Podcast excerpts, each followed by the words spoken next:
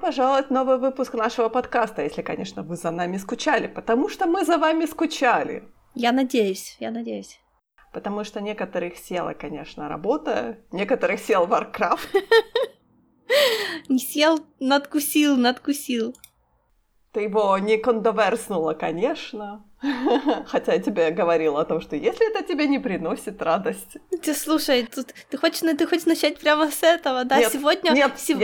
Сегодня я нахожусь в таком вообще офигенном настроении благодаря ему, несмотря на то, что он меня уже от себя отписал. Это на самом деле такая смешная история. Про конец Варкрафта я тебе могу сказать, да, окей.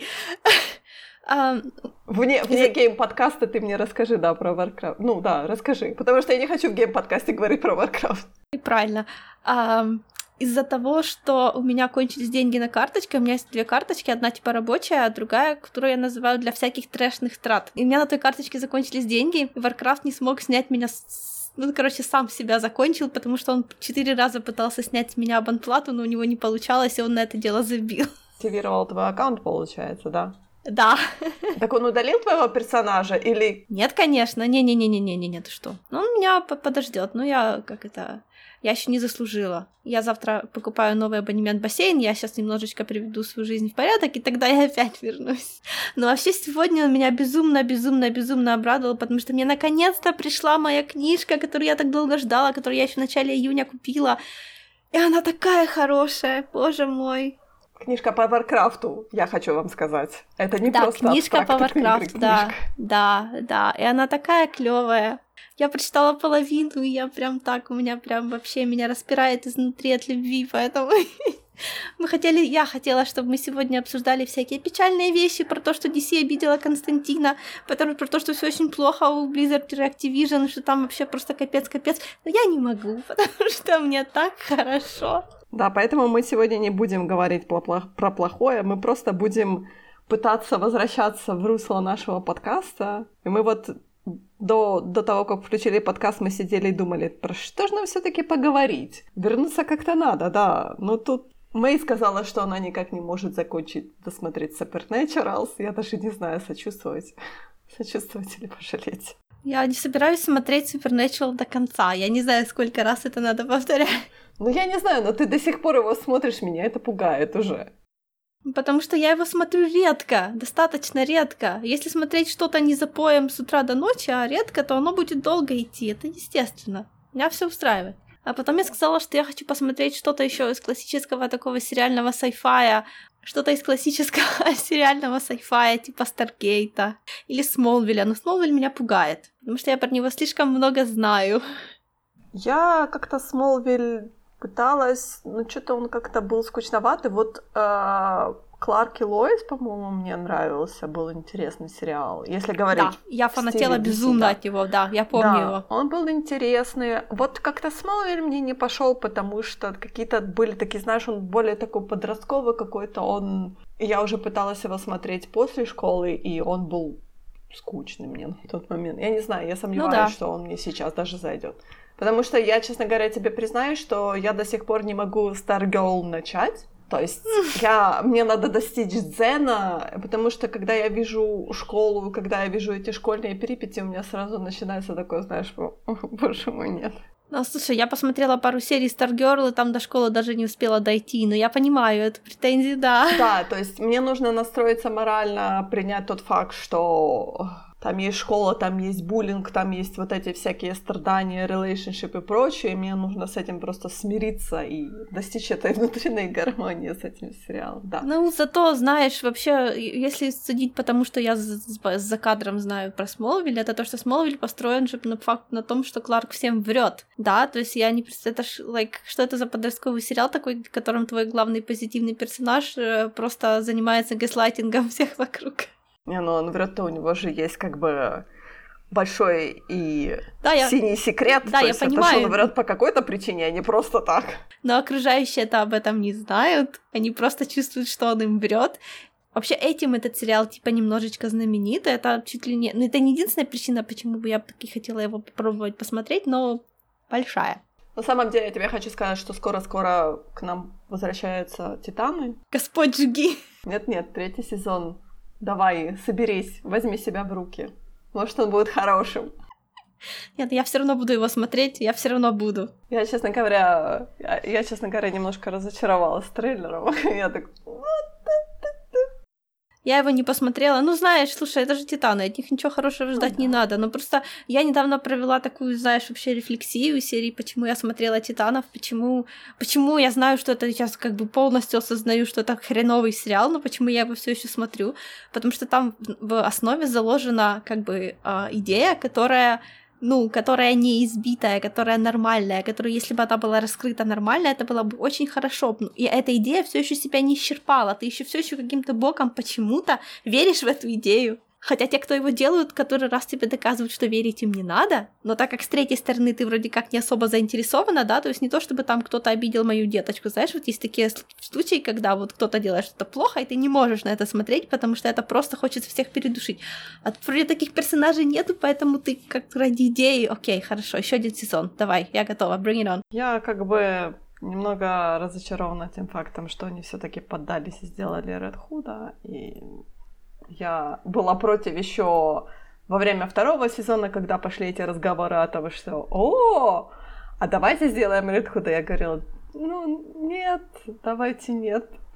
Да, я понимаю. Вообще технически. И Бэтмен, и Супербой, они тоже там присутствуют по той же причине. Их там быть не должно было, понимаешь? Потому что это сериал про Титанов. Вот окей, whatever. Супербой в Титанах есть-то вообще-то. По крайней мере, в последней инкарнации в Янчастис он же был у них, поэтому они как бы на это ориентируются. Доставлять в сериал новых персонажей, когда у тебя старые даже не успели в кадре постоять, да? Это да, это мы говорили о том, что это одна из главных претензий. Ну, да. Поэтому они продолжают делать всё то же самое. Ну да, они ввели слишком много. Они ввели Барбару Гордон, и ввели ещё одного Робина, да? Угу. Донна возвращается, о нет. Бедной актрисе не вернули паспорт. Это очень грустно. Надо было просто как-то не так дерзко ей его возвращать, знаешь. А то как они её убили, никому это не понравилось. Все просто, знаешь, самый вообще резонансный момент сериала. Настолько тупо убили, что даже для Титана было слишком. Но она хотела уйти, понимаешь? Она хотела уйти, но ей не дали. Ей сказали паспорт. Она такая, о, бляха-муха, ещё третий сезон сняла. Это, кстати, если говорить про наши первоначальные планы, да, как ты говорила, вот эти всякие новости и прочее, о том, как то же самое вот сейчас Карли Йоханссон, да, по сути, «Черная вдова» должна была быть её последним фильмом, я так думаю, что это и есть её последний фильм, да, больше она нигде не появится. Ну да, скорее всего, сказала Ная, да. Которая... Я просто вынуждена для протокола добавить, что Ная категорически отказывалась об этом говорить, просто у нас было словно... Я на самом деле ей не предлагала, и вот теперь нет, я имею в виду, что вот мы с персонажем Донной тоже мы можем провести параллель, да, что актриса пыталась уйти. А я ей такие, нет. И вот тут то же самое марвеловские актеры, да, которые они говорят, ну мы пошли, а им такие, типа, потрясая контрактами, говорят, не, вы чё, у вас еще тут 10 тысяч фильмов, вы нам не заработали еще там, сколько там, 200 миллиардов долларов, и они такие, бляха-муха. Тут похожая ситуация немного, мне кажется, поэтому, но тут, мне кажется, более, как бы... Более щадящие в том плане, что от «Титанов» не требуют гигантских сборов, да, как требуют от марвеловских фильмов, потому что сейчас «Чёрная вдова», честно говоря, себя не очень хорошо чувствует в прокате. Ну, слушай, ты ж понимаешь, этот фильм опоздал на 10 лет, даже без преувеличения, буквально на 10 лет опоздал. За эти 10 лет все уже, кто хотел посмотреть этот фильм, сняли свои собственные фильмы на эту тему. Да. И теперь он вообще вывалился в конце паровоза под занавес коронавируса, в момент, когда никто не ходит в кино. Ну, в общем, отлично, 10 из 10. Надо было сразу этот фильм выпускать, вот прям в 2013 году. Но нет. Нужно было дотянуть, нужно было снять вместо того сюжета, который там люди хотели увидеть, наснимать всякой абсолютно херни, которая, окей, нет, мы не будем об этом говорить. Я просто не знаю, про что ты говоришь, я попала только на какой-то хвостик обсуждения персонажа Таскмастера, да, я, честно говоря, немножко расстроилась, потому что использование того скажем, актера, который играл Таскмастера, скажем так, в этом фильме, было ужасным. И я расстроилась. И поэтому я отказываюсь смотреть этот фильм вообще. Я как бы и не собиралась, но я теперь вообще отказываюсь. Я готова утешать из принципа. Я тоже не знаю, о чём речь, но я понимаю, я полностью согласна. Ну, я просто, да, я не буду спойлерить. Может быть, кому-то будет интересно посмотреть этот фильм. Не знаю, почему, кто вы за странные такие люди, но да ладно. Ну, понимаешь, тут ещё у многих людей с этой франшизой такие отношения в этой серии, знаешь, ввязались. Это типа sunk cost fallacy называется, да? То есть если я 7 лет потратила, то после этого уже 3 года терплю, потому что, ну как же, 7 же потратила, надо ещё 3 потратить. Не делайте так, это плохо. Это токсичные отношения, бросайте свои токсичные франшизы. Я вот только хотела сказать, что это какие-то токсичные или абьюзивные отношения, о том, что тебя постоянно избивают, и ты такой, ну, может быть, в следующем году всё будет лучше. Нет. Нет, лучше не станет. Да. Так вот, возвращаясь к сайфайным сериалам, которые ты сбрасываешь себе в копилочку на посмотреть когда-нибудь. Да, я порекомендовала тебе Farscape. Я не знаю, чем он закончился, потому что Farscape, по-моему, мега длинный. Я вон сейчас залезу на IMDb, пока будем говорить. Да, ну это один из... Это общая черта у них всех. Да, но Farscape, ты знаешь, он был... Его, по-моему, первоначально называли, что типа такой, знаешь, типа Star Trek для бедных, но на самом деле нет, он, по-моему, вообще никаким образом не соотносится к Star Trek'у, либо там к... Что у нас такого франчайзинга? Ну, понятное дело, к «Звёздным войнам» мы вообще не смотрим в ту степь, да, потому что он вообще... К «Старгейту». Проблема в том, что «Старгейтовский» сериал я не смотрела. Я не смогла почему-то посмотреть. Ну, мне кажется, что старые сайфаи вообще сложно смотреть, сказала она, которая смотрит старые сайфаи, только не сериалы. Честно говоря, у Farscape всего лишь 4 сезона. Я думала, там сезонов 8. А, ну да. Ну, всего лишь 4 сезона по 22 серии в каждом сезоне, то есть это не гигант. Вообще, очень интересно, да, я обещала, то есть я не обещала не вспоминать Supernatural, но вот, да, этот серий, да, очень ужасно долгоиграющий сериал. И у него есть такое... Мне постоянно кажется, что вот я сейчас уже, на 6 сезоне, начале, и у меня постоянно ощущение, что этот сериал ещё не начался толком. У меня ощущение, что там есть какой-то, вот, знаешь, trying to make a point, да, то есть он к чему-то ведёт, но вот уже столько времени, и мне кажется, что я до сих пор не вижу, к чему он ведёт. Мне начинает казаться, что там этого поинта нету. Я боюсь, что... Ну, я, например, старые сериалы, я надеюсь, так не работают. Мне больше нравилось, когда сериалы, знаешь, каждый сезон считался последним, и они снимали вот каждый раз, как будто им больше не дадут микрофон. Поэтому я надеюсь, что те сериалы таким не страдают. Ну, длинных сериалов вот поэтому немножко боишься, потому что если оно так долго существует, то это есть 2 версии, да? Либо он так и не начался, либо он уже 10 лет... просто копипастить всё то же самое, что было в начале, и никуда не идёт. Это тоже плохо. Это сейчас, наверное, проблема с, ну, грубо говоря, даже не с ребутами сериалов. Я говорю, например, про тот же Star Trek, да, который сейчас на Netflix есть, или, по-моему, на Paramount. Он... Как бы они рассказывают всё то же самое в лоре Star Trek'а, но для фанатов это такое, знаешь, типа в штыки, потому что «Как?» Нет, у нас нету тех персонажей, которые есть в основном в Star Trek'е. Да, ну у нас там Спок появляется во втором сезоне, по-моему. Типа молодой Спок, да, появляется во втором сезоне. А тут у нас все оригинальные персонажи, да как вы смеете, да? Или там, да, у нас во втором сезоне ещё Капитан Пайк появляется, который в оригинальном, по-моему, сериале его было всего ничего. И все такие типа, мол, можно ли считать, что это сериал, который входит в лор Star Trek'а? И все такие, знаешь...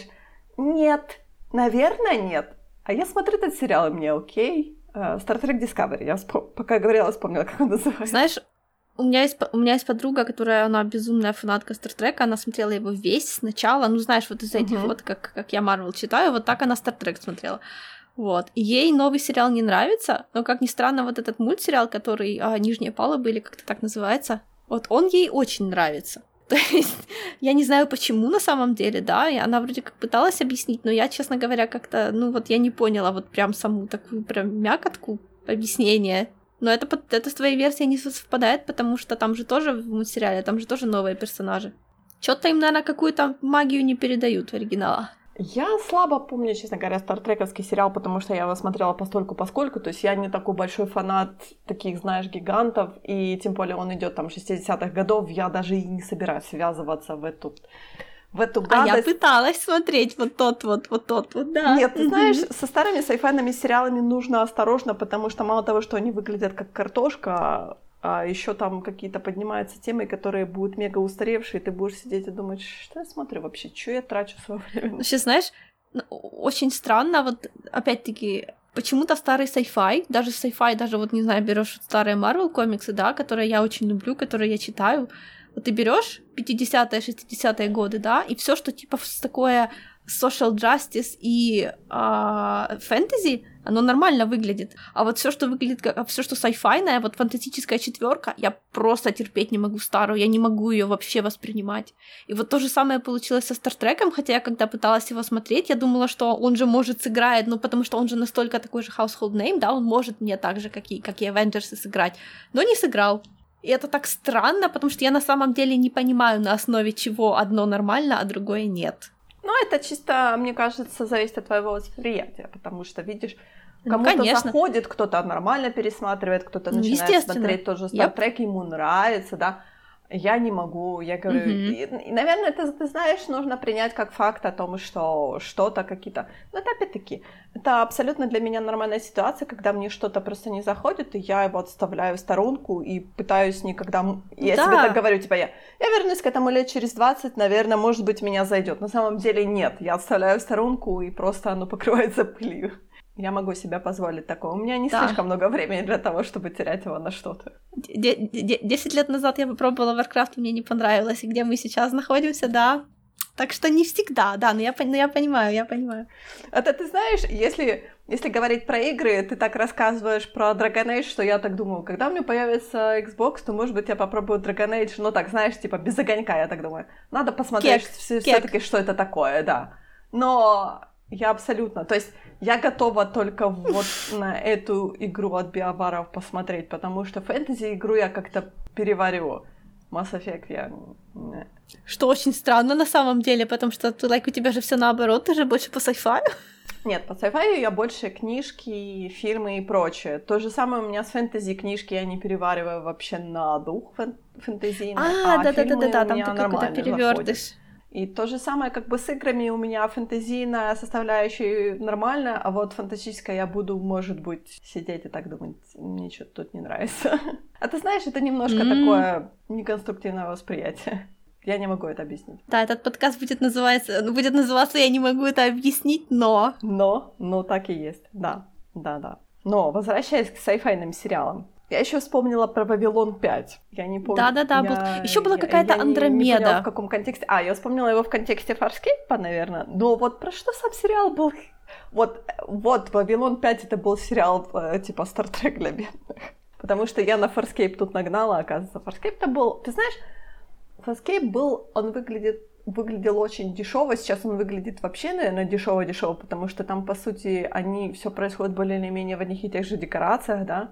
Ну, типа в интерьере этого корабля. Но, по-моему, там был интересный сюжет. Я вот не помню, потому что я смотрела этот сериал 20 лет назад, если не больше. В 90-х годах это ещё было. Yep. Это, ты знаешь, то же самое, как я буквально, не буквально, я где-то лет, может быть, 7 пересмотрела «Лекс». Может быть, ты знаешь, тоже такой есть сериал. Сайфайный. Да. Он очень странный, но я его досмотрела до самого конца, потому что он, по-моему, то ли был канцельный, его то ли после второго сезона, то ли после третьего сезона, что-то такое. То есть он очень такой... Он на тот момент, когда я его впервые увидела на телевидении, ещё, знаешь, как бы подростком, он был очень интересным, потому что он был не классическим сайфайным сериалом, знаешь, то есть там как бы было такое, знаешь, какой-то вот... Это был взрослый сайфайный сериал, скажем так, да? То есть это было не просто так такое, «Взывайте всех на палубу, нас бомбардируют» или что такое. Нет, там было вот что-то такое интересное, да, то есть там какие-то тоже абсолютно взрослые какие-то темы поднимались или что-то такое, знаешь. И я его пересмотрела, действительно, он как бы тоже абсолютно он на любителя, потому что он мега дешёвый. Знаешь, в то время, когда я смотрела... Сайфай, в кавычках, да, то были сайфаи, которые вот сейчас, кстати, такого жанра, по-моему, очень мало. Урбан сайфай, знаешь, когда постоянно были какие-то типа инопланетные элементы, которые, потому что денег ни у кого не было, они их вставляли просто в инопланетные, технические, они их просто вставляли в обычную жизнь, потому что у них не было денег на сеты, знаешь. И вот практически все, что я тогда смотрела, начиная от там, типа, «Квантового скачка», там «Человека-невидимки», потом еще был какой-то сериал про живой автомобиль. Найт Райдер, по-моему, называется. Потом всякие вот эти вот My Secret Identity, да, вот эти все австралийские сериалы, там, где просто кто-то путешествовал в какие-то другие миры. Вот это вот было просто, вот это мне очень нравилось. А помнишь, был такой сериал, назывался как-то типа про подводную лодку? Был, да. Про этих ученых на подводных лодках. Я его так обожала! Я тебе просто... Я помню, во сколько он шел по телевизору. Да, но там хороший, опять-таки, хороший первый сезон, а второй сезон, по-моему, у них распался просто на части, потому что у них какие-то... Я не помню, у меня было, 8 лет, меня всё устраивало. Нет, да, на тот момент, да, это был один из тех интересных вот таких, сериалов, да, когда они там на подводной лодке, то есть, опять-таки, тоже, знаешь, да, типа, да, это закрытое пространство, всё происходит на подводной лодке и прочее, то есть, но не в космосе. Ну, вполне себе sci-fi, серьёзно, да. Да, ну, там же были и какие-то там андроиды или что-то там у них такое было, или что-то такое, помнишь? Что-то же были у них какие-то... Футуризм же был такой, да, лёгкий. Да, какой-то типа будущее и прочее. Наверняка он сейчас, если его смотреть, он будет мега устаревший. Ну, естественно. Ты знаешь, это просто бич сайфайных сериалов старых, потому что они устаревают мега быстро. И, мне кажется, всего сайфая, потому что он либо должен быть мега продуманным, например, как тот же Айзек Азимов, да, как Лем пишет, что-то такое, то есть как та же Дюна, да. Он должен вариться сам в собственном соку, чтобы оставаться даже вот в изменяющемся времени, оставаться вот свежим и доступным для своего читателя, а не просто ты читаешь того же... Та же Луна, например, «Жестокая хозяйка», она ужасная просто. Я не могу её просто никому рекомендовать читать, потому что она просто мега-сексистская, и при этом это преподносится с таким, знаешь, апломбом о том, что «а женщинам нравится». Кто сказал? Ну, слушай, знаешь, вообще старый sci-fi, он знаменит тем, что там все так писали ТМ. Дюна, она, конечно, не настолько ужасна, но она тоже малоприятна в этом плане. Ну, ты ты настолько это понимаешь, что ты даже на неё за это не обижаешься. Ну, то есть, да, но тогда все так делали, окей? Ну, да. Так что? Не будем, да, я готова спорить, что всё-таки главный месседж всей, книжной Дюны, да, скажем так, о том, что там просто... О том, что не сотворите себе мессию и не идите за ним слепо. Знаешь, вот когда я говорила, что мне не понравилась эта первая Дюна, я говорила, что Пол, он, в общем-то, говно, на палочке. Uh-huh. Почему со мной Reddit сразу начал спорить? Вот это так интересно, те же, да? Это... Потому что, слушай, я попала случайно на канал чувака, который вообще попала я к нему из-за Лавкрафта, потому что мне нужно было что-то посмотреть по Лавкрафту, я уже не помню, что там мне, напомните. Я вместо того, чтобы читать, я хотела включить, да, у него там было про древние, вот эти вот все, хронология, все такое. А он, оказывается, фанат Дюны, огромный фанат. Причём настолько фанат, что, знаешь, фанат, как я Геймана, у него, 50 изданий Дюны стоит. Я послушала его, критику Дюны, и оказывается, что я все правильно поняла. И что моя антипатия, это, автор так задумывал. Да. Ну, и вот спрашивается, зачем было меня вот это вот так радостно, чуть ли не, даунвотнуть просто в подвал о том, что, насколько я нифига не понял. Нет, неправда, это вы нифига не поняли, я всё правильно понял. Ну да. Это, знаешь, это просто... Это настолько такая серия, которая имеет такие, знаешь, тебе кажется, что это такой одноэтажный домик, а на самом деле там такой, знаешь, глубокий подвал, в котором такая... Жижа, кровь, кишки и прочее. То есть там такой, знаешь, подвал маньяка просто. Да, подвал маньяка уже в первой книжке был. Ты такой, да, красивый такой домик, все так прекрасно. Все остальные, которые так нормально почитали книжку, и такие смотрят, да, вам нравится этот домик, да, заходите, пожалуйста, главное, не споткнитесь о подвальную дверь. У нас тут трупы под ковром. Да, нужно воспринимать её не просто так, как о том, что белый человек несёт радость колониализма, колониализма. Ну да, ну то есть оно так выглядит, как будто, ну да, ну белый человек несет радость колониализма, чего вам не нравится, все же отлично, он же офигенный чувак. Ты приходишь и говоришь, это пришка говно, потому что там есть, как белый чувак приносит сюжет колониализма. Тебе говорят, нет, неправда, там все офигенно. Ну я думаю, может быть, мы к выходу Дюны пообсуждаем книжку. Слушай, я правильно слышала, что это в первом фильме будет не вся первая книжка? Я не знаю, мне сложно сказать. Ну, вообще-то, посмотри на эту книжку. Как её запихнуть даже в 2-часовой фильм? Ну, вот скажи мне. Это нужно резать, да, резать, резать, резать. Да, я понимаю, меня просто волнует, что если они не успеют... Если они совсем не успеют показать свой подвал, то первый фильм может и провалиться, потому что все на него пойдут, скажут, о, Яшка тупая, white savior, проехали. Ну да, ты знаешь, меня немножко напрягает о том, что... как бы есть Рабан, да, один из племянников барона Харконнена, да, я имею в виду в фильме, но нету Фейтрау, которым, как бы, спойлер, Пол пьется в самом конце к первой книжке, хотя он, как ну, бы, значит, он таки, да, значит, персонаж, его еще просто есть... не закастили? Ну, я думаю, да, вот поэтому меня каждый раз это смущает, потому что, знаешь, вот эти все постеры, да, показывают этих всех персонажей, которые есть в начале, от которых мы очень быстро избавляемся в книжке. Вполне возможно, что они будут... Ну, я не знаю, это не позиционируется как первая часть, да? Хотя бы, может быть, если бы они позиционировали это как первая часть, или хотя бы говорили о том, что у нас будет вторая часть. Потому что если они оборвут это всё на середине, то реально неофитам будет очень сложно понять, а что вообще произошло. То есть они, по сути, покажут только о том, как Атрейдис и вмешивается в этот... Не вмешивается, точнее... замешивается в этот конфликт интересов между падишахом и Харконненами, да, и, грубо говоря, прилетают на Дюну. И потом вот этот весь вырезание дома Атрейдисов, и Пол с Джессикой уходят в пустыню, и там находят Фрименов. И на этом говорится точка. Ну, да, вот оно так выглядит, ну, будто, будто вот этот фильм начинается с того, что Пол хочет встретить Зендаю, и в конце он встретит Зендаю, окей? Вот так это выглядит.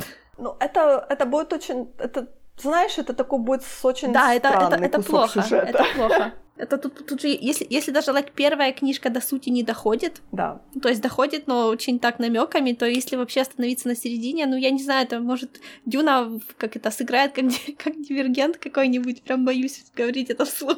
Вполне возможно, что они действительно будут позиционировать, знаешь, это как первый фильм у нас будет о том, как белый человек несёт просвещение этим бедуинам в пустыне. Ну, то есть это будет вот так выглядеть. Поэтому я как бы немного очень странно смотрю на эту экранизацию. Ну, если у них есть гарантии, что им дадут снять ещё один, если все эти актёры, которые туда пришли... Ну, я понимаю, но есть надежда, знаешь, просто... Подожди, какие актёры? Там, прости меня, ты же помнишь, по книжке там останется всего лишь горстка. Да, я понимаю, но просто... Ну, весь тот ансамбль, который они сейчас нам дают, он не перейдёт во второй фильм. Это я к тому, что этот ансамбль, он такой, как бы, да, это всякие люди с именами, которые пришли на вот эти вот маленькие эпизодические роли, только чтобы там умереть. Почему? Потому что им, наверное, нравится Дюна, то есть, возможно, они туда пришли, потому что они думают, что там всё нормально будет, ну, с точки зрения достоверности, по книжности и всё такое. Нет, ну, ты знаешь, я бы тоже не отказалась прийти сыграть в Дюне какую-то короткую роль, то есть... Охо-хо, да. Ну, слушай... Потому что я знаю, да, ну, я да, знаю, что конечно... с моим персонажем будет, а как бы... Да, Оскар Айзек, Джош Бролин и Ная. Well, ну чё бы и нет. Если Оскар Айзек может, то почему бы и нет? Поэтому вполне возможно, да, то есть меня настораживает, потому что как бы нет у нас одного из племянников барона, да. Я с самого начала говорила о том, что а где он, почему его не кастят, неужели его как бы роль отдали Рабану, хотя как бы... Рабан вообще не должен этим заниматься, да? Ну, не похоже. Ну, я надеюсь, да, что... Но, опять-таки, ты вот у меня зародила ещё больше сомнения, что с этим фильмом будет не всё хорошо. Ну, посмотрим, там что, он в ноябре, по-моему, выходит уже, то есть скоро. Ну, знаешь, это не то, что не моя невера в Дюну, это моя нарастающая невера в Голливуд. Ты знаешь, вот у меня в последнее время, у меня есть вот такая, знаешь, чутьё о том, что я смотрю на фильм, и я понимаю, что что-то с ним не то. Я всем начинаю кричать о том, что с этим фильмом что-то не то. Мне все говорят, там, да не, все хорошо с ним будет, все окей. И я такая, ну с ним что-то не то. Да-да, ну давай не про Дюну, давай... Я не хочу говорить... Я помню, ты говорила, тебе нравился фильм «Человек с железными кулаками». What? Нет, я его не посмотрела. Да? Окей. Серьёзно? Да, я знаю, про что ты говоришь. Ты мне его когда-то приводила, какой-то позитивный пример чего-то там. Я уже не помню чего, может, но у меня осталась какая-то ассоциация, что тебе нравится. Нет. Я больше некому. Ты знаешь, нет. Наверное, может быть, я подразумевала что-то другое, потому что этот фильм я не посмотрела. Я знаю, про какой ты фильм говоришь. Это такой старый, типа, достаточно низкобюджетный. По-моему, он больше фэнтезийный фильм, мне кажется, чем sci-fi-ный.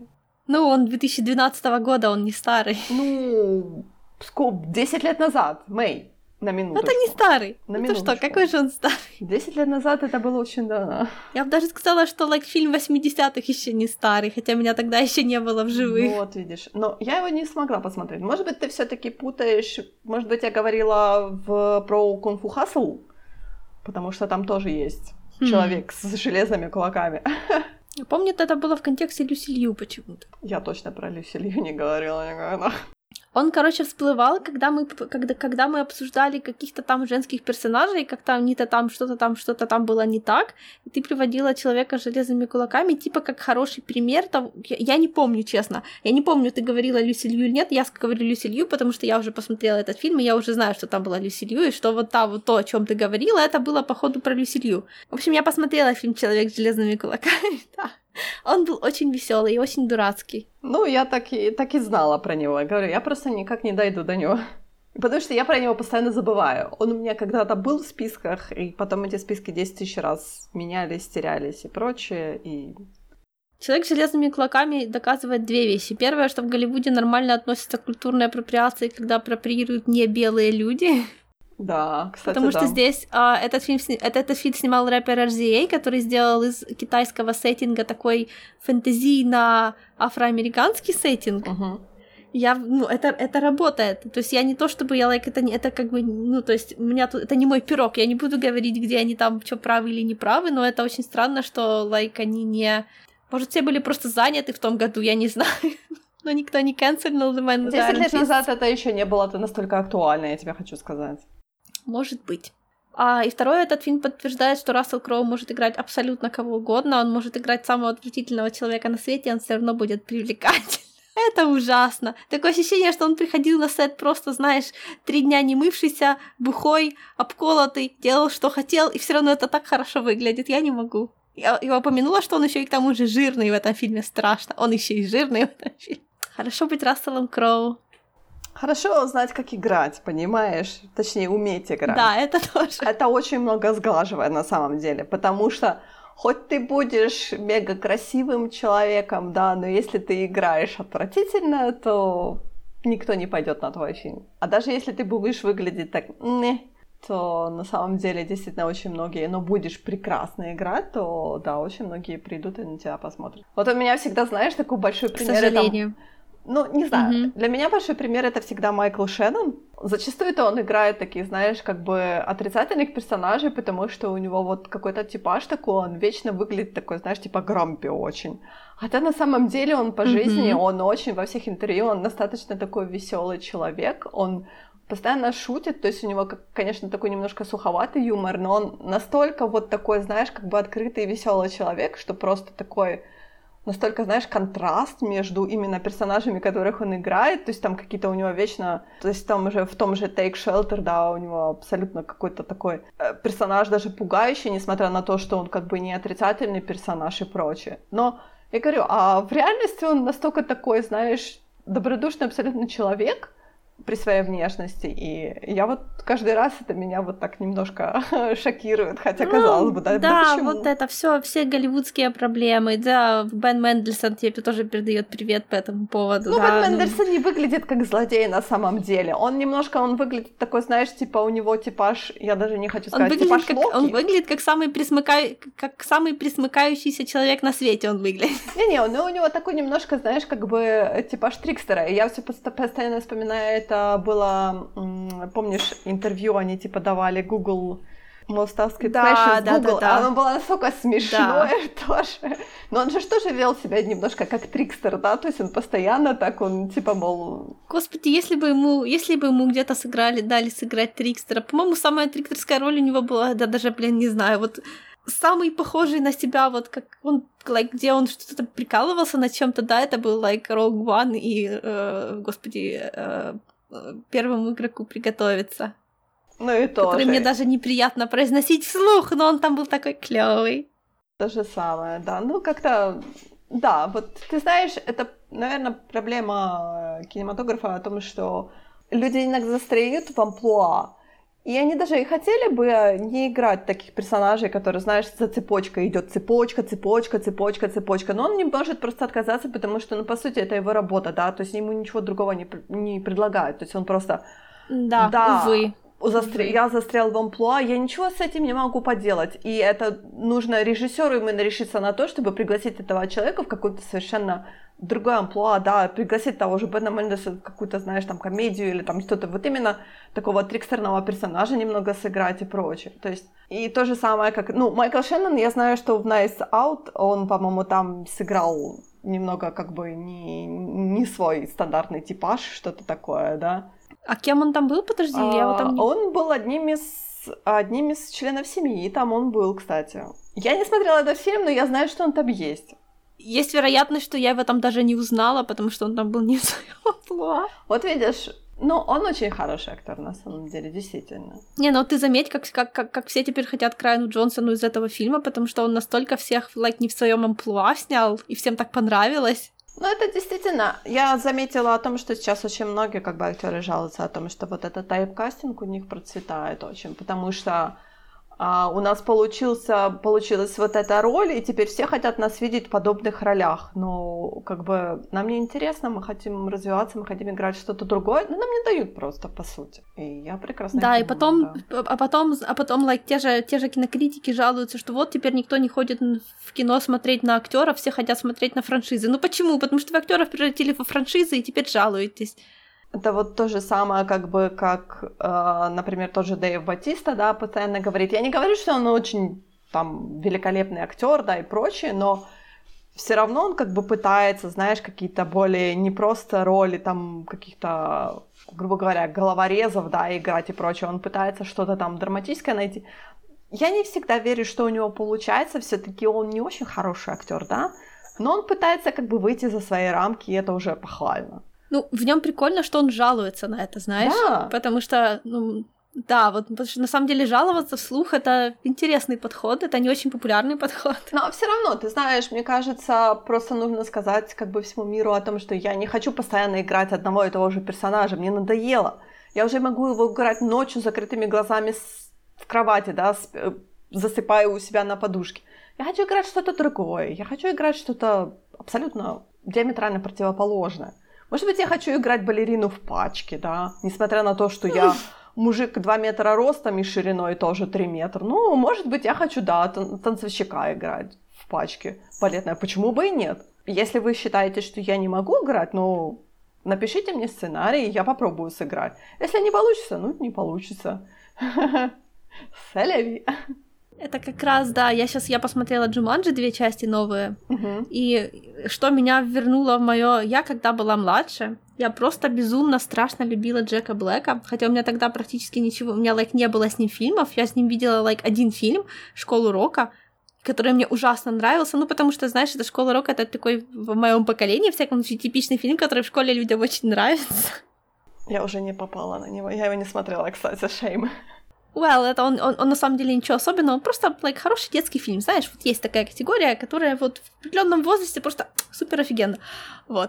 И у меня был, да, период жуткого обожания, а потом я забыла вообще, кто это такой, потому что я перестала смотреть с видеомагнитофона, всё, знаешь, как это бывает, то забывается, то другое приходит, и, короче, вот теперь я посмотрела Джуманджи, я вспомнила, насколько сильно мне нравится Джек Блэк, и, оказывается, я пропустила в прошлом году, вот в 20-м был какой-то такой, как это правильно сказать, ренессанс, о том, как все вспомнили, какой Джек Блэк на самом деле клёвый, потому что вот я как раз вчера на днях, когда я в пятницу, короче, посмотрела 3 фильма с Джеком Блэком подряд, и в каждом фильме он был такой классный, И да, я начала это дело все типа гуглить, потому что я думала, чтобы еще с ним посмотреть, и начала натыкаться на статьи, как люди пишут, типа, блин, он на самом деле такой классный, он в каком фильме не сыграет, он всегда переигрывает своих, голливудских напарников, потому что его все время ставят в роль, человека на втором плане, с которым нужно сравнивать главного героя, но, блин, он, он обычно все играет, что надо, но он почему-то каждый раз такой лайкабл, и что, когда фильмы нас пытаются... Ой, смотрите, он такой смешной, такой дурацкий, да, никто бы никогда не воспринимал его серьезно, а ты такой сидишь и смотришь, думаешь, блин, знаете, нет, а мне вообще меньше, главный герой меньше нравится. И вот это тоже такой момент, что, как только он выходит куда-нибудь за свои, пределы стандарта, он сразу так сияет. Он настолько хорош в Джуманджи, господи, я не знаю, даже второй фильм, он гораздо хуже, чем первый, по-моему. Там вообще сценарием всё, плохо, но там он играет нескольких разных людей, в разные моменты фильма, это настолько естественно, он так, хорош, и почему-то, никто этого не замечает, ну, то есть замечают вот такие люди, как я в интернете, которые внезапно говорят, «Эй, Джек Блэк, помните Джека Блэка?» Но мейнстрим нет, это так обидно.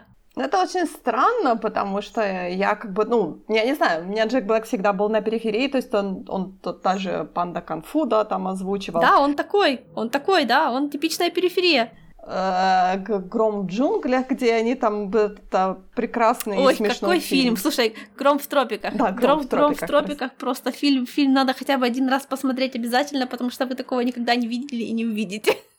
Да, но, понимаешь, это же я помню, боже мой, я даже не помню, то ли у Роберта Дауни Джуниора спросили, говорят, вы же понимаете, что вы сейчас уже не смогли бы снять фильм такой, как «Гром в тропиках». Он говорит, да, я понимаю, поэтому хорошо, что вы успели его снять, да? И теперь все его воспринимают просто как такую, как шутку, как анекдот, и никто не канцелит нас, потому что мы посмеялись над какими-то расовыми стереотипами или что там такое. Не знаю насчет расовых стереотипов, но над собой там все главные герои смеялись просто в 5 этажей, как будто, не знаю, персонажи высмеивали актеров, которые их играют. А от себя хочу добавить о том, что если вы слышите сумасшедшее зеленьканье на заднем фоне, это мой котенок играется с игрушкой. Да, на то его кошачье право. Но я тебе хочу сказать, что да, у тебя Джек Блэк был, а я же все-таки смогла добраться, мои загребущие ручки добрались до Netflix, и я попыталась посмотреть все, что у меня было в листе. Это громко очень сказано, все, что у меня было в листе сохраненного, да, потому что мой лист сохраненного, он какой-то имеет абсолютно бесконечное количество тайтлов. Да, я знаю. Угу. Я посмотрела исландский сериал, который называется «Катла».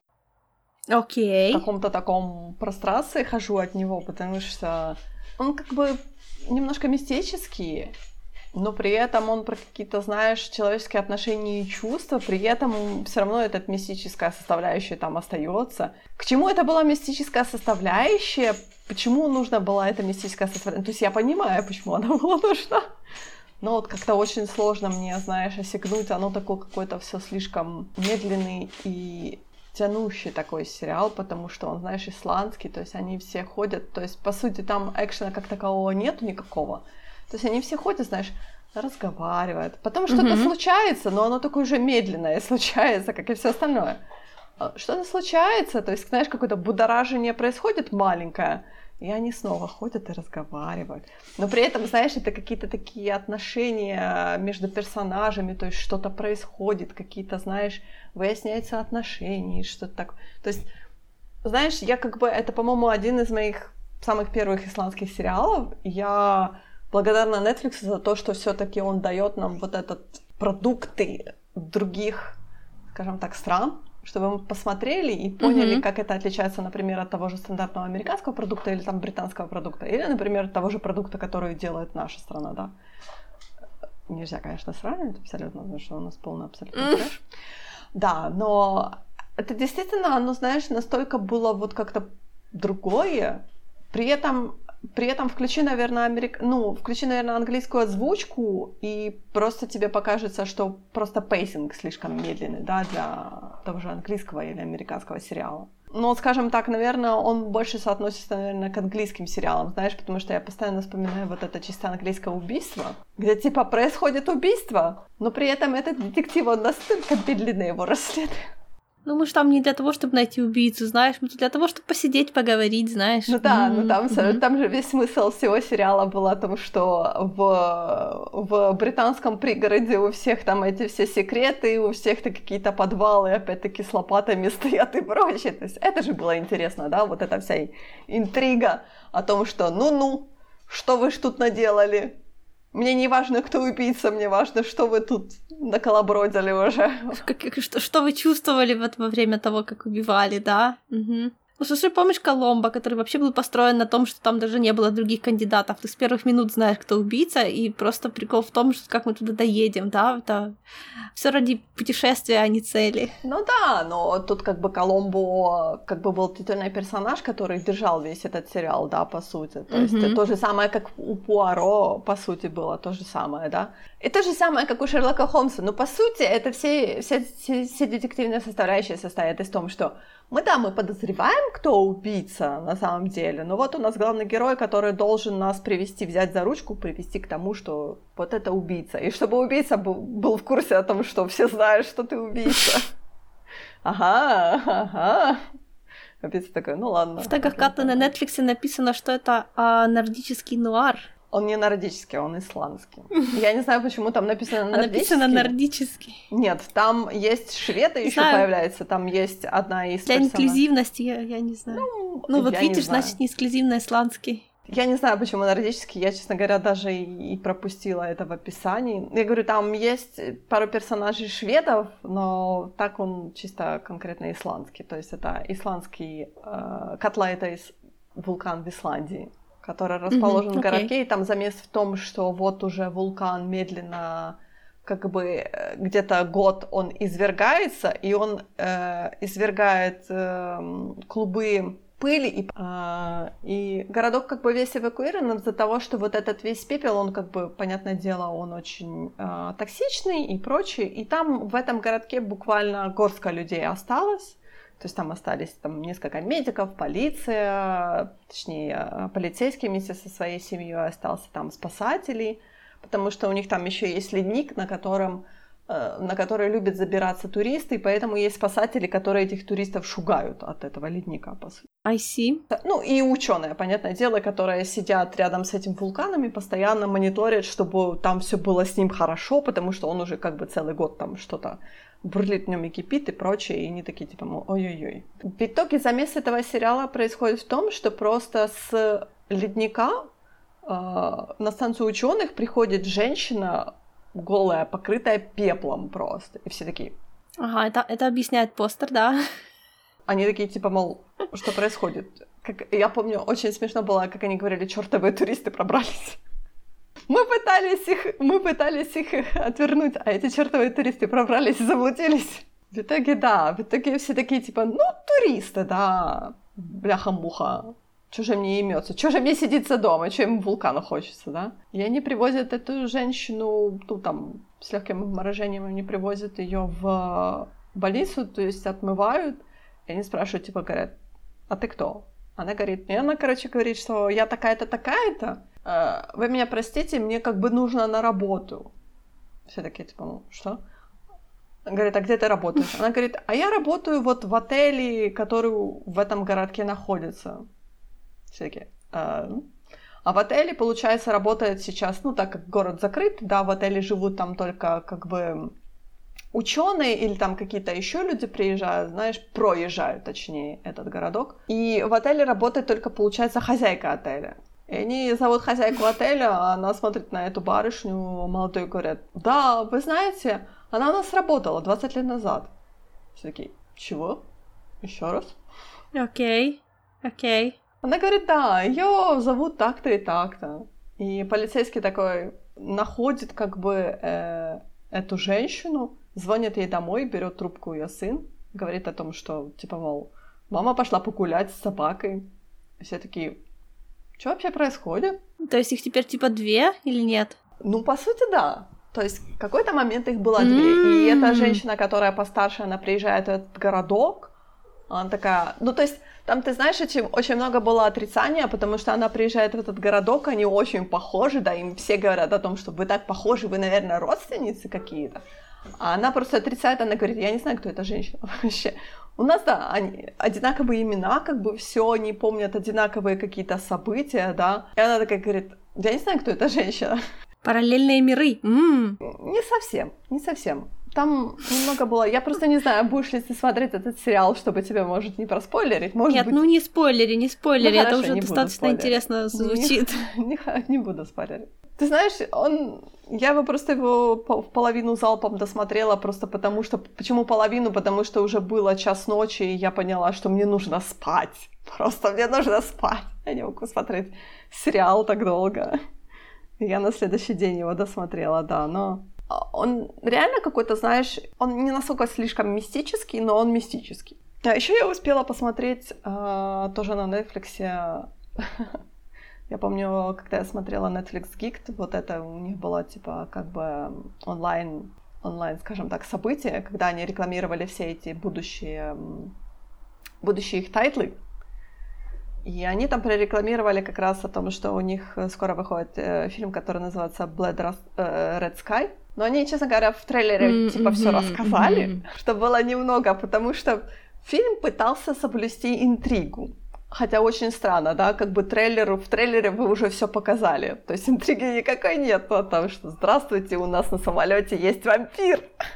Окей. Да. Но они, я так говорю, мне не очень понравилось о том, что они это показали в трейлере. Ну, и теперь я тебе сказала, да.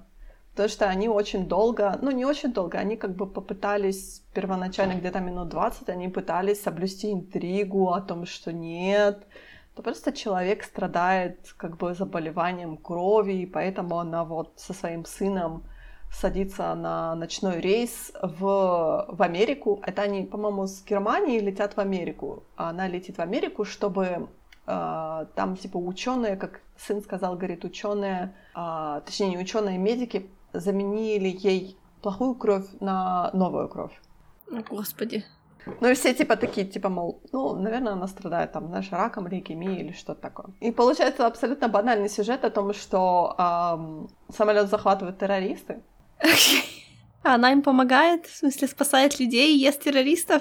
Ну, как бы да, потому что у террористов была задача о том, чтобы сымитировать террористический акт, в том плане, что они проложили курс самолета, чтобы он упал где-то, по-моему, где-то в Германии, и типа они специально собрали на этом самолете, там у них было несколько пассажиров-арабов, и они такие типа, ну как бы знаешь, сымитировать вот именно террористический акт, да, чтобы ну то есть люди предполагали, выстроили там предположение о том, чтобы там биржа чтобы какая-то...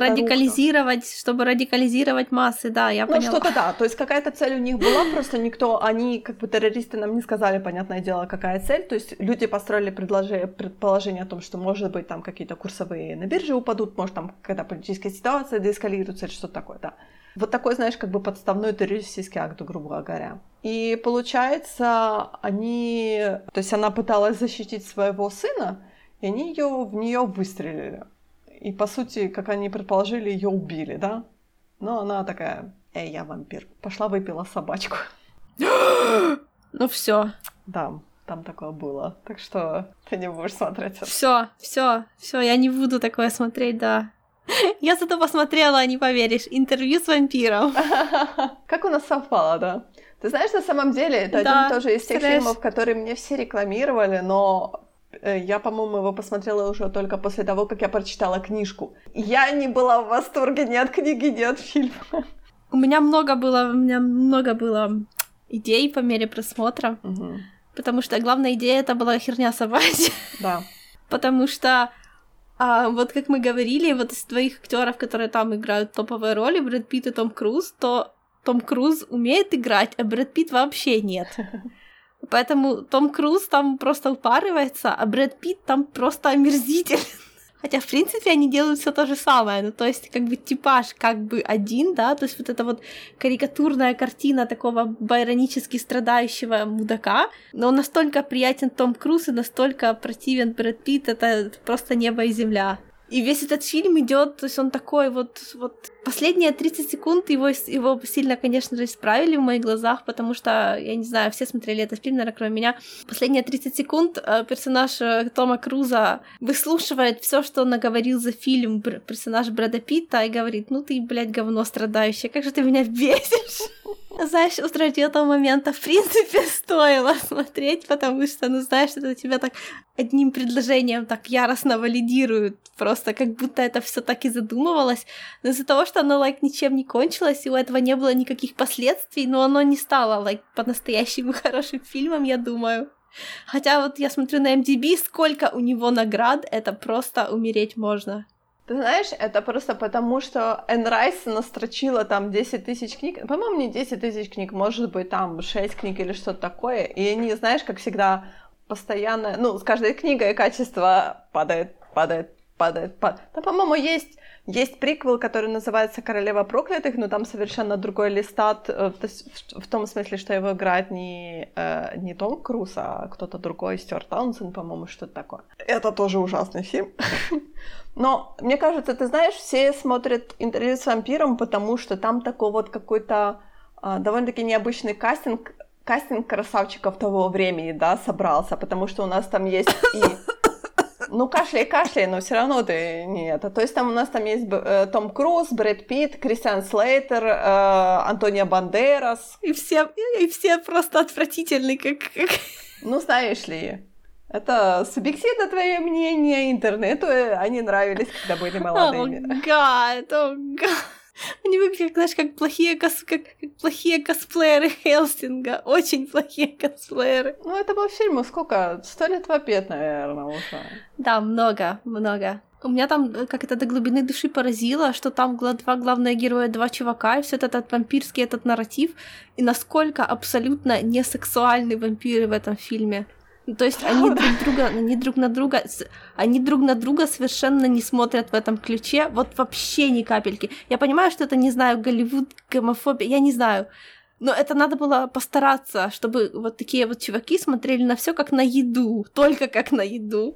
Может быть, но ты знаешь, мне кажется, вот тут ты, может быть, немножко не права, потому что у меня есть очень много знакомых, которые любят этот фильм именно в том контексте о том, что...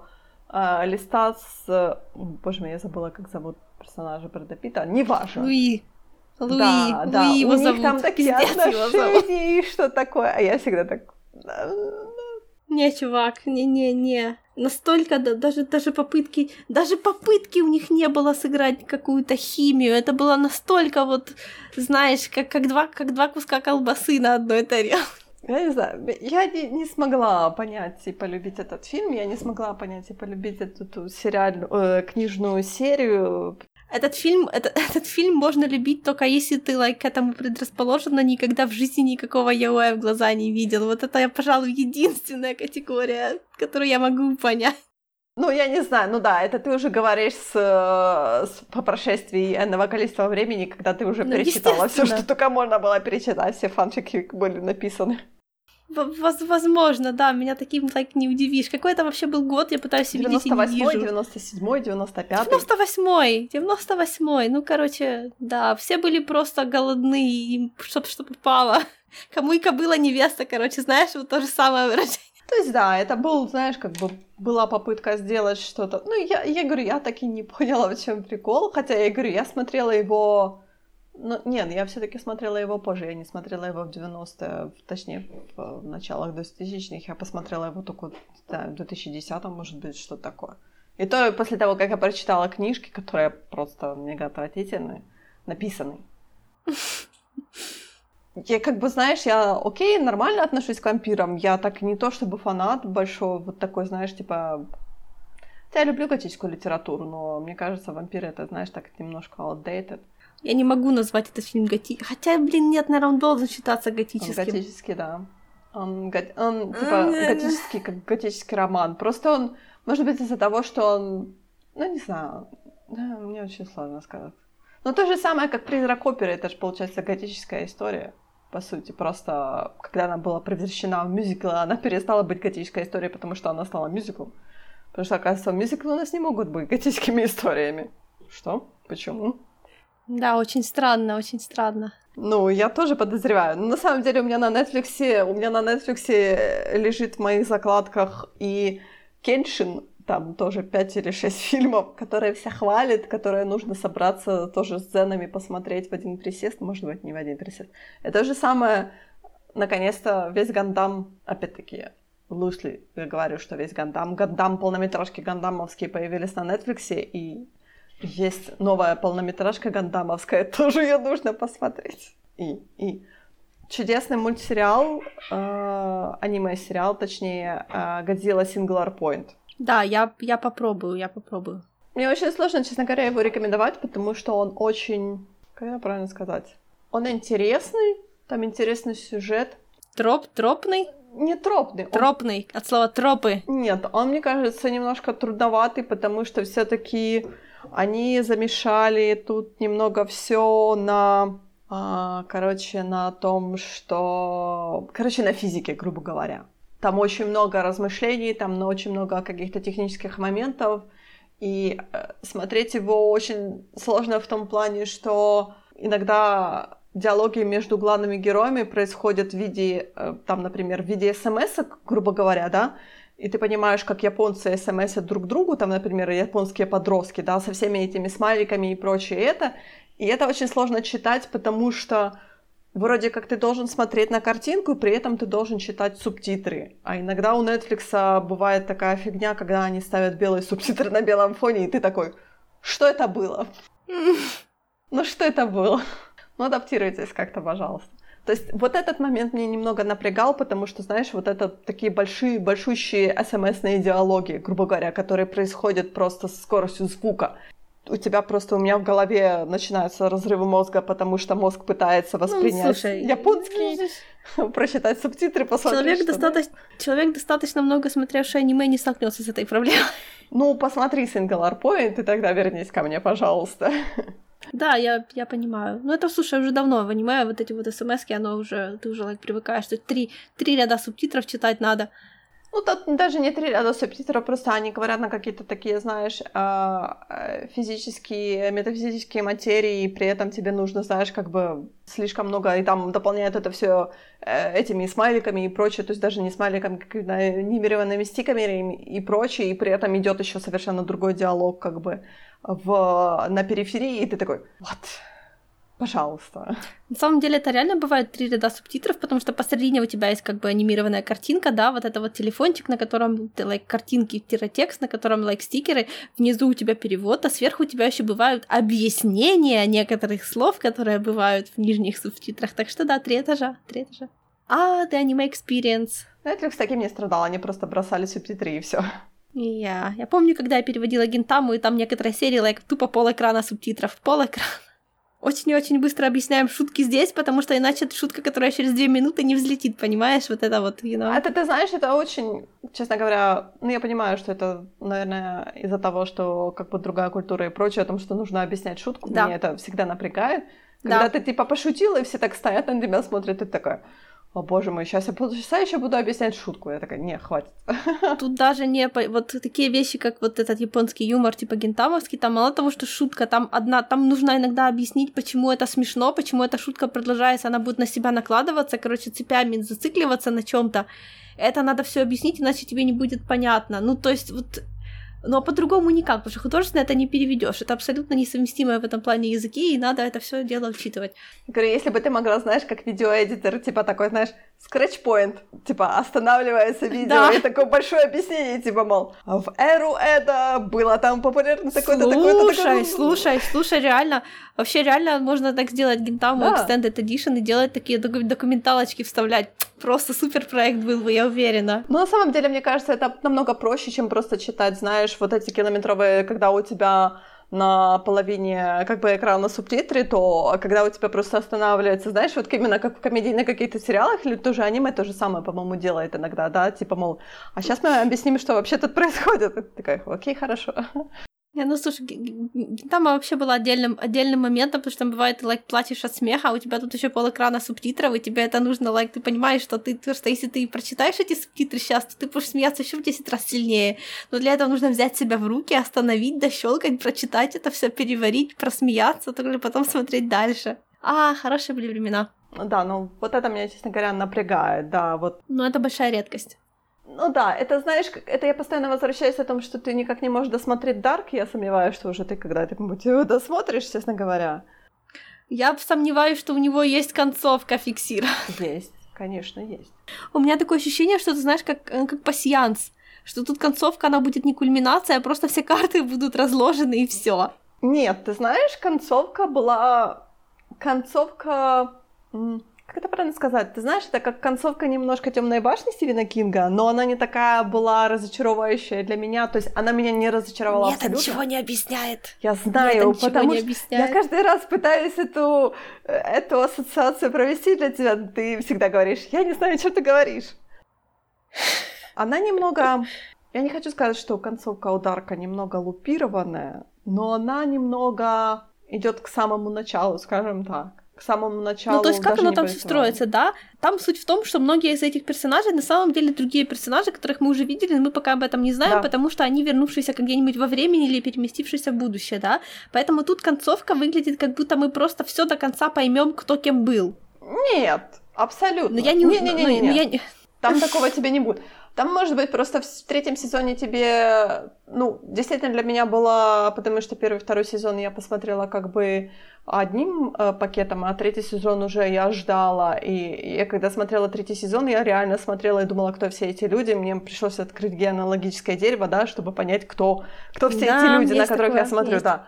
То есть там есть такая проблема. Но нет, как бы там на протяжении всего сериала объясняется, кто все эти люди. Но концовка к этому никак не относится. Концовка абсолютно не относится как бы к тем семьям, которые участвуют, которые у нас есть главными героями этого всего сериала. Нет, абсолютно. Вот ты можешь сказать, какой там, вот какая там... Ну, то есть, вот смотри, если сравнивать его, допустим, с Твин Пиксом, да? У Твин Пикса есть чёткий синопсис. Находят тело мёртвой девушки. То есть, по факту, весь сериал — это типа мы должны узнать, кто её убил. Поэтому его... Ну, то есть, его ты понимаешь, зачем смотришь. Да, там вот это вот всё, вот эти вот странные вещи, наслоения, вот эти 500 этажей, которых до сих пор ломают копия, хорошо, но смысл происходящего всё равно, мы пытаемся узнать, кто её убил. А там такого, нету. Там постоянно одно цепляется за другое, и ты как бы забываешь, зачем мы сюда вообще пришли. Поэтому его тяжело смотреть. Нет, ну в Дарке же самое интересное, как бы, почему путешествие во времени, да, кто всё это начал. Скажем так, потому что там, получается, путешествие во времени — это такая, типа, ниточка, которая за собой тянет ещё одну ниточку, ещё одну ниточку, ещё одну ниточку, да? По сути, мы хотим прийти к тому моменту, чтобы понять, типа, мол, кто всё это заварил, эту всю кашу, да? Потому что в первом сезоне у нас как? У нас самым главным, как бы, триггерным событием было то, что у нас пропадает мальчик, да, маленький мальчик, он пропадает. Да, пропал мальчик, да, но мы так быстро узнали, куда он делся, что всё, что после этого, я уже вообще не помню, что там происходило. Мы его нашли, и у меня как бы сюжет кончился, понимаешь?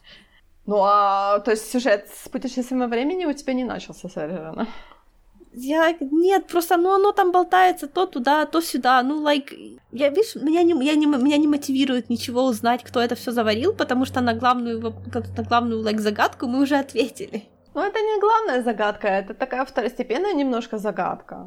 Ну, а какая там главная загадка? Ну, главная загадка, я тебе сказала о том, что почему внезапно путешествия во времени начались, да, кто это всё начал, потому что, опять-таки, они говорят о том, что путешествия во времени не начались просто так, да, кто-то первым это сделал, то есть кто-то стал триггером этого всего. Поэтому они вот в третьем сезоне, они пытаются это всё дело понять, по крайней мере, наши как бы главные герои. И есть же у нас как бы другие люди, которые говорят о том, что не нужно знать этого, хорошо, что это есть, потому что мы можем проворачивать свои дела под прикрытием путешествий во времени, да.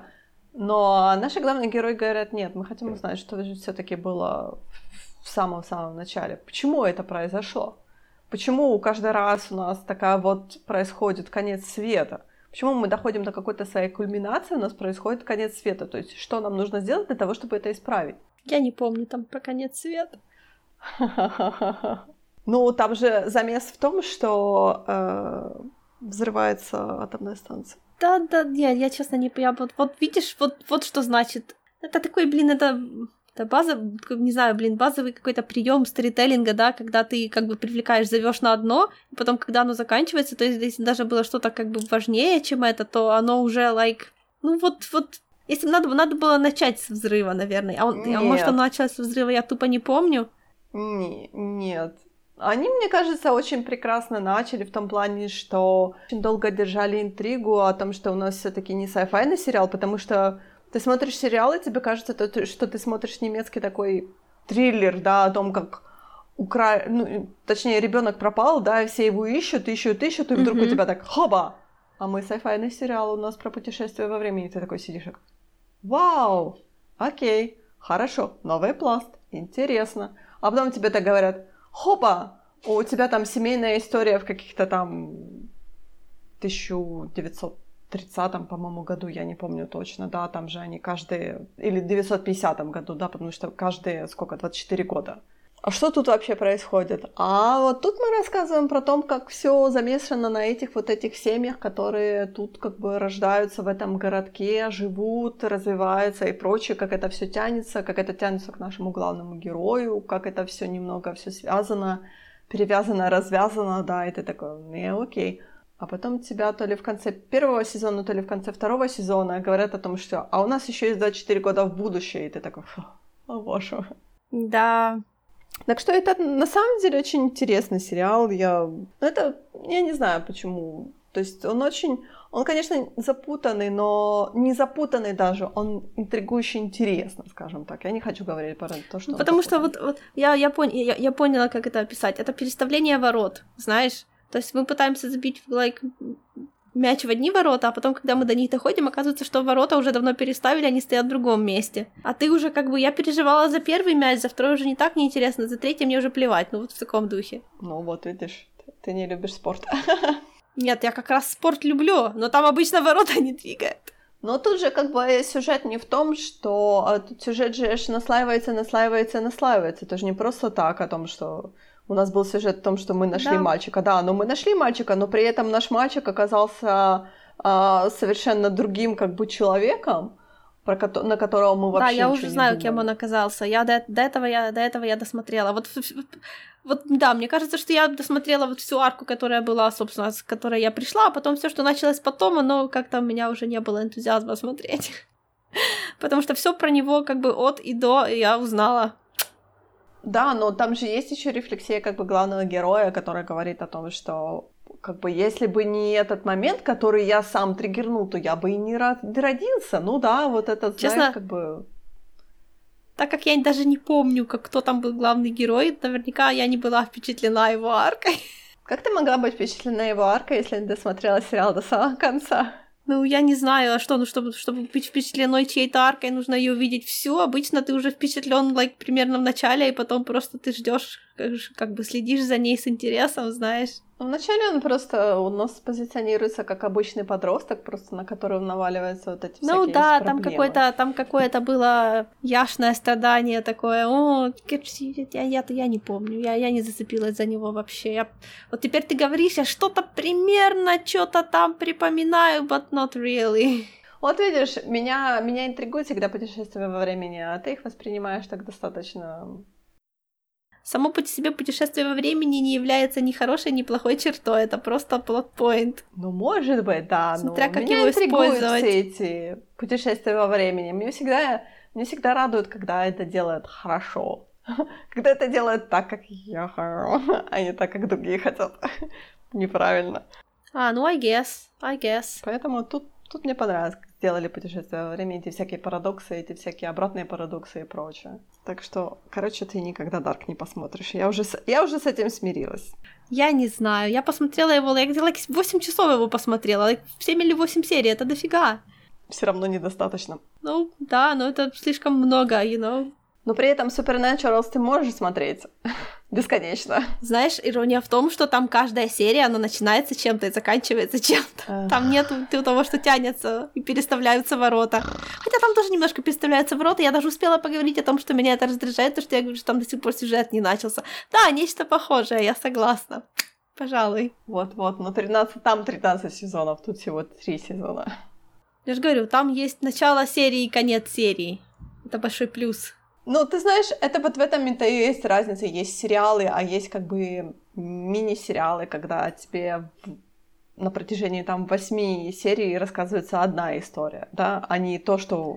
Ну, слушай, есть же сериалы, в которых на протяжении 158 рассказывается одна история, да, ну, правда. Я помню, был «Дикий ангел», я его смотрела, он тоже так делал. О, боже мой. Ты одна из тех людей, которые его смотрели. Я бы тебе сказала, что меня побудило его смотреть, но мне даже сейчас стыдно, можно так сказать. Ну, короче, когда это все наконец-то перешло в менее цеплячую любовь, и когда она наконец-то с ним переспала, вот там мне понравилось. И оттуда я смотрела до конца. Так подожди, у тебя была цель, у тебя и твоя цель называлась пэринг. Валидировать пэринг. Да не было у меня никакой цели, плевать мне было. Ну зачем ты его смотрела? Опять-таки, это тот вариант так же, как с Warcraft'ом, да, я буду смотреть просто потому что.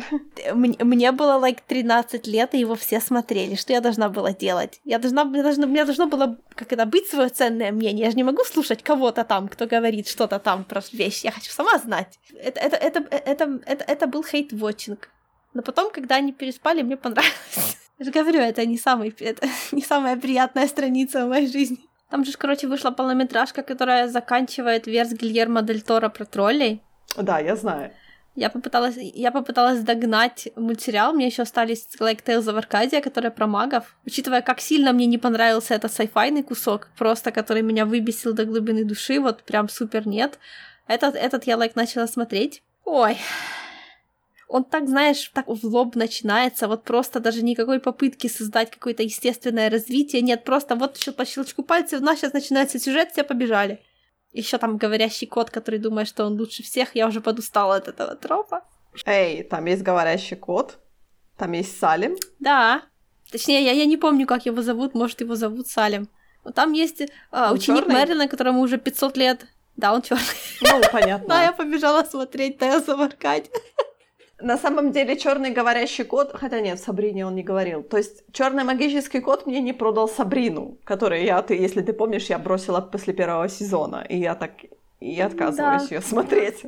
Поэтому нет, но я не побежала есть. Смотреть. Он фамильяр. Ну да, конечно. Чёрный кот у мага. Как оригинально. Да. У меня 2 чёрных кота. И что? Не знаю, ты производишь впечатление человека, которому никогда не будет достаточно чёрных котов. Нет, никогда. Но чёрного кота даже в медиа нужно сделать правильно, а не просто. Ну вот тут он очень гордый выделывается и говорит, что он не пэт, а фамильяр. Вот это то, до чего я досмотрела. Ну, он почти как мой кот. Тот тоже гордый выделывается. Так что релевантно. Наверняка его озвучивает кто-то знаменитый, но я не знаю, кто. Ну, короче, теперь тебе придётся инспектировать этот сериал на предмет чёрных котов, я поняла. Когда-нибудь. Я ничего не обещаю. Я слишком запустила эту всю, правильно сказать, этот весь франчайзинг, потому что я его бросила после первого сезона про инопланетян. Ну, так я же говорю, это был ужасный сезон. Да, потому что, несмотря на то, что там есть не Диего Луна, а... Кто играет Кассиана Андера? Диего Луна? А, да, хорошо. Окей. Почему-то, говоря Диего Луна, я представляю себе Гаэль Гарсия Берналя, и я такая, это не тот человек, который играл Кассиана Андера, что-то я путаю. Я такая, нет-нет, да, Диего Луна озвучивал там одного из персонажей, да, но я что-то не смогла продвинуться после первого сезона, я такая сказала, что-то как-то нет. Тут там, между прочим, есть Марк Хэмилл, но это не совсем, конечно, редкость, он много где есть. Но раз уж мы заговорили про этих... Марк Хэмилл есть, кстати, и у Masters of the Universe, которые, я не знаю, я собираюсь посмотреть. Я тоже собираюсь. Но? Я никогда не была в теме, даже близко, даже мимо не проходила. Самое близкое к этой франшизе, где я проходила, это в документалке Netflix про игрушки. Вот это все мои знания про эту франшизу. Я тебе говорила о том, что есть еще на Netflix полнометражка про Хи-Мэна. Я имею в виду полнометражная документалка про Хи-Мэна, они там очень много всего рассказывают. Так что я тебе рекомендую ее посмотреть. Да, окей. И потом прийти к Master of the Universe. Да, потому что я смотрю, что все хвалят. Неправда. У меня настолько разделились мнения почему-то, я не знаю. Вот те же самые, вроде люди, которых я считала вот как бы по любви к ретро на одном уровне где-то, да, одни просто плюются, а другие говорят, что офигенно. Я вообще не поняла, где проходит эта черта и что там случилось такое. У меня очень многие сказали, типа, а почему вы не сняли сериал в стиле Ширы, которая тоже на Netflix есть? Я такая, what? Нет. Ну зачем нужно два одинаковых сериала? Не трогайте Хи-Мэна, пожалуйста. Не трогайте Master of the Universe, это совершенно другое. Я теперь переживаю вообще, что Шира не появится в Master of the Universe. Потому что я начинаю себе кусать пальцы и говорить, бляха-муха, нет. Если правовладелец там такой же, как DC, то, возможно, и не появится, потому что прав нету. Ха-ха-ха. Но она она должна появиться в Master of the Universe. Слушай, когда на кону деньги, всем посрать. Я очень расстроена этим сериалом про Ширу, который есть на Netflix, потому что я не могу его смотреть. Он такой какой-то... А все в восторге, все говорят, о боже мой, это так прекрасно, это же репрезентация. Ты же нашла кого... Слушай, репрезентация это хорошо, но когда она там есть, а не когда она там вся суть, окей? Окей. Мне Шира тоже не нравится это, причём... У меня, конечно, свои тут просто, у меня свои лошади в этой гонке, поэтому, Это, ты знаешь, то же самое, как я никак не могу полюбить Кастлеванию. Потому что я каждый раз обливаюсь... Да зачем я обливаюсь любить? Просто она кровью. Такая плохая. Ну, все говорят, это такой прекрасный сериал, каждый сезон лучше. Я так правда. То, что он очень дорого нарисован, не делает его хорошим сериалом, окей? Нет, там были, ты знаешь, вот в первом сезоне, что мне нравилось, это был Дракула, да? Дракула был настолько здравым персонажем, и я очень расстроилась, когда они его убили. Какой мне смысл теперь смотреть сериал, если Дракулы нет? То есть смотреть на вот эти страдания Алукарда постоянно, Знаешь, это, как ни странно, сериал из той серии, где очень тупые дети, которые почему-то главные герои, и почему-то мы должны их за них болеть, хотя они не выглядят как дети, но они тупые дети. Это вот именно тот самый жанр. Дайте мне сериал про Дракулу. Вот Дракула был хороший, да, я готова про него очень много и долго посмотреть.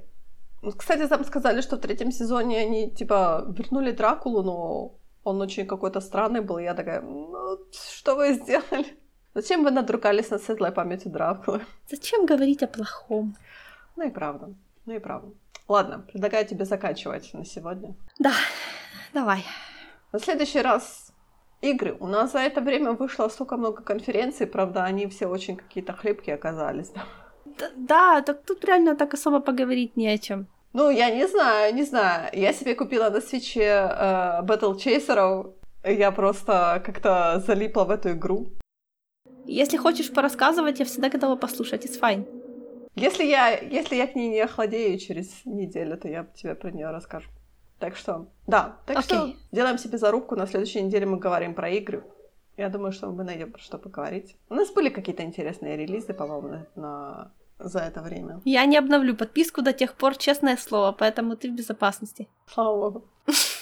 Хорошо, тогда на сегодня наше возвращение, я считаю, successful. И говорим до следующего раза. И пока. Пока.